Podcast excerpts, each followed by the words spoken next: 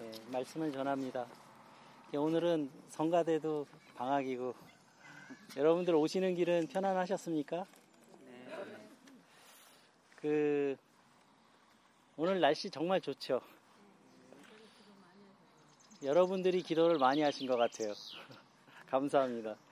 어, 정말 우리에게 오늘 이렇게 화창한 날씨 가운데 우리 교회 야외 예배를 드릴 수 있도록 인도하신 하나님께 감사를 드립니다. 어, 그리고 우리 어, 유로룩스 교우들 모든 어, 가정 위에 하나님의 어, 축복이 함께 하시고 여러분들 오늘의 이러한 그 일을 어, 이 자연 속에서의 시간을 통해서 여러분들 몸과 영혼에 어, 즐거움이 가득한 하루가 되시기를 바랍니다. 그 지난 주간에 제가 그 우리 수련회 때 강사로 오신 이창기 목사님께 우리 교회 소식도 전할 겸 해서 유로룩스 선교 편지를 이렇게 보내드렸어요. 그랬더니 저에게 그 답장을 보내주셨는데 아, 목사님 이 좋은 소식, 교회 소식, 따뜻한 교회 소식 전해주셔서 감사합니다. 그러면서 어, 이런 말씀을 쓰셨어요. 그 우리 교회는 작년 추수감사절 때 집사님 두 분이 부엌에서 다투신 이후에 분위기가 아주 안 좋아요. 아직도 화해를 못했어요. 그러면서 유로룩스 교회 어, 소식을 들으니까 너무 마음이 따뜻해지고 감사하다고 어, 그런 어, 농담인지 진담인지를 모르겠어요. 근데 아무튼 우리 교회에는 참 서로 이렇게 늘 화목하고 섬기시는 여러분들이 우리 교회를 정말 아름다운 그런 주님의 교회로 만들어감을 믿습니다. 오늘 이렇게 야외에 나와서 예배를 드리게 되었는데요. 우리가 이 자연 속에 머무는 그 시간은 우리가 하나님의 창조의 세계에서 하나님을 경험하는 시간이라고 말할 수 있습니다. 자연 속에서 인간은 이 창조의 피조물이라는 것을 깨닫게 되고 또 이 자연에 속한 일부분이라는 것을 우리가 생각하면서 하나님께 감사하는 마음을 배우게 되는 것 같습니다. 우리가 그 하나님을 어, 믿는 그런 사람들이지만 어, 성경에 기록되어 있는 이 말씀을 있는 그대로 믿는다는 것은 그렇게 쉬운 일은 아닙니다. 신앙생활을 그 오래 하신 분들이라고 해도 때로는 이 성경에 나오는 여러 가지 어, 기사와 이적의 사건들을 그대로 믿기가 어려울 때가 어, 많기 때문입니다. 실제로 이 성경에는 어, 인간의 이성과 지식으로 설명하기 어려운 일들도 어, 많이 있는 것이 사실입니다. 어, 저는 그 이 성경의 말씀 중에 우리가 어, 심정적으로 쉽게 받아들이기 어려운 것 중에 하나가 이 창조의 이야기가 아닐까 생각합니다. 하나님이 이 세상을 지으셨다. 저 역시도 이렇게 설명하기 어렵고 또 이해하기 어려운 이 창조의 이야기를 신앙생활에 있어서 부차적인 일로 생각했었던 그런 시절이 있었습니다. 나에게 이 예수님의 십자가의 구원, 구원에 대한 확신이 분명하다면 하나님이 이 세상을 지으셨다는 이 창조의 이야기는 그 다음 문제가 아닌가 하는 그런 생각이 저의 의식 속에 어, 있었습니다. 저는 오늘 그 이번 그 야외 예배를 어, 말씀을 준비하면서 어, 시편의 말씀을 오늘 함께 봉독한 이 시편의 말씀을 묵상하면서 이 말씀으로 창조의 이야기를 하려고 이렇게 생각하다 보니까 어, 저의 생각이 자꾸 꼬리에 꼬리를 물어서 결국 진화론에 대한 공부를 또 일주일 동안 하게 됐습니다. 어, 오래전에 그 백과사전을 통해서 제가 진화론에 대해서 책, 어, 읽어본 적은 있었지만 어, 막상 그 말씀을 준비하려다 보니까 제가 잘 정리가 안 된 것 같아서 진화론에 대한 공부를 좀 했는데 어, 여러분들 잘 아시는 어, 이야기죠.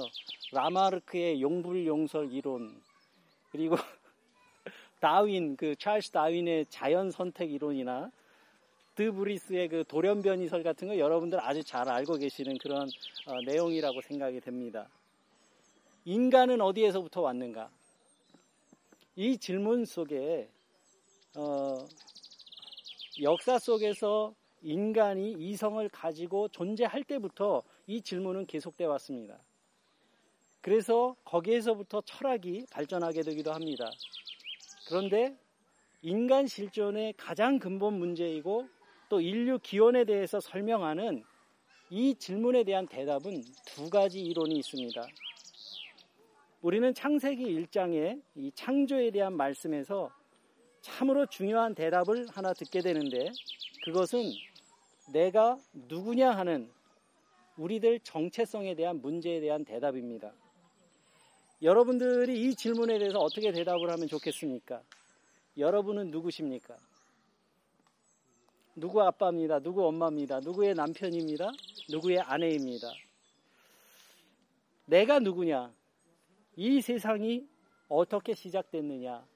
이 질문에 대한 대답은 대답에 대해서 인류는 현재까지 두 가지의 대답을 가지고 있습니다. 그 하나는 뭐냐면 우연히 시작됐다는 그러한 설명입니다. 그러면 사람은 어떻게 시작됐느냐? 원숭이에서부터 시작됐다. 그 원숭이는 어디서부터 시작됐냐? 지구상에 우연히 생겨난 생명체로부터 진화돼서 생겨났다. 그렇지만 현대 과학에서도 증명되고 있는 것은 어떤 그 종에서 종으로의 진화는 불가능하다 하는 것이 정설입니다.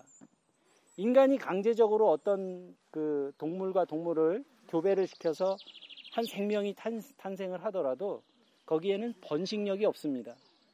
그러니까 인위적으로 새로운 어떤 한 종을 탄생시킬 수 없다는 것이 과학의 결과입니다. 세상이 시작이 된, 그 세상이 시작하게 된 이 미생물은 어디에서 왔습니까? 그냥 우연히 미생물이 생겨가지고 세상이 이루어졌다는 것이 진화론의 설명입니다. 진화의 과정을 설명하는 이론이 이제 여러 가지가 있는데 뭐 여러분들 잘 알고 계시는 그러한 여러 가지 어, 이론들인데 이러한 진화론의 이론에는 생명이 있는 데 있어서 그 생명에 대한 목적이나 그 생명의 계획에 대한 설명은 어디에도 없습니다. 그냥 저절로 만들어지고 시간이 지나면서 이렇게 생물적, 행문학적으로 발전해 온 그렇게 설, 그러한 설명이 바로 진화론입니다. 이 세상이 어떻게 시작됐느냐 하는 질문에 대한 두 번째 대답은 이러한 우연의 바탕을 두고 있는 것이 아니라 필연의 바탕을 두고 있다라고 하는 겁니다.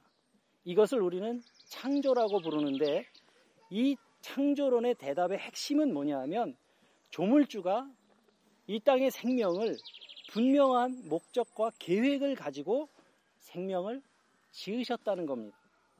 그래서 인간이 왜 만들어졌는지 그리고 우리가 무엇을 위해서 존재하는지 아무런 가치도 없고 목적도 없고 의미도 부여하고 있지 않은 그런 진화론과는 달리 창조론은 하나님이 흙으로 사람을 만드시고 그 코에 생기를 불어넣으셨습니다.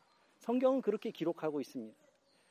성경은 과학 이론서가 아니기 때문에 어떤 경우에는 명쾌한 논리적인 이론보다는 어떤 그림 언어를 통해서 우리에게 설명하는 경우들이 있습니다. 성경에서 말하고 있는 이 창조는 하나님께서 자기의 형상과 모양대로 사람을 계획적이고 그리고 무엇보다도 하나님의 의지를 가지고 만드셨다. 그러니까 조물주에 의해서 빚어진 생명인 우리의 생명은 소중한 가치를 부여받고 있다. 라는 겁니다. 여러분, 우리가 지금 살고 있는 이 발달한 인류의 문명 속에 인류 기원에 대한 설명은 이 두 가지밖에 없습니다. 생명이 어디에서부터 왔는가? 세 번째 이론은 없습니다. 그래서 만약 우리가 생명은 어디에서 왔는가? 인간은 무엇 때문에 존재하는가? 이런 질문을 갖게 된다면 이 두 가지 중에 하나를 우리는 선택해야 합니다. 나는 진화된 사람인가? 나는 창조된 사람인가? 우연히 생겨난 사람인가? 어떤 목적을 가지고 생겨난 필연적인 존재인가? 내 생명과 삶에 어떤 목적이 있는가 없는가? 요즘 같이 사람이 어떤 존재가 아니라 소유로 평가되는 이러한 세상 속에서는 더욱 중요한 질문이 아닐 수가 없습니다. 성경은 이렇게 내가 누구냐? 라는 것에서 대답하고 있습니다. 내가 누구냐? 성경의 고백은 나는 하나님의 작품이다 하는 겁니다. 하나님의 작품이다. 하나님이 아름답게 지으신 하나님의 사람이다. 이것이 성경의 고백입니다.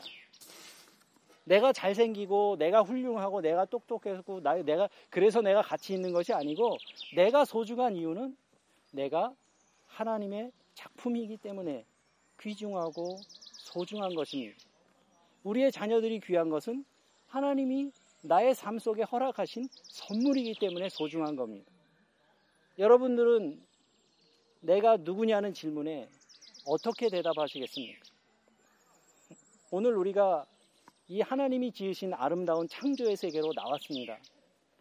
어떤 사람이건 사람은 이 도시를 떠나서 자연 속에 머물게 될 때 부드러워지고 또 겸손해지게 마련입니다. 왜 그렇습니까? 그것은 우리가 속해 있는 이 자연이 본래 우리가 온 고향이기 때문에 그렇습니다. 그래서 사람은 자연 가운데 충만한 생명을 확인하게 되고 또 우리가 잊고 살아가는 그 미세하고 섬세한 하나님의 손길을 이 자연 가운데서 발견하게 될 때 우리의 영혼이 겸손해질 수 있기 때문입니다.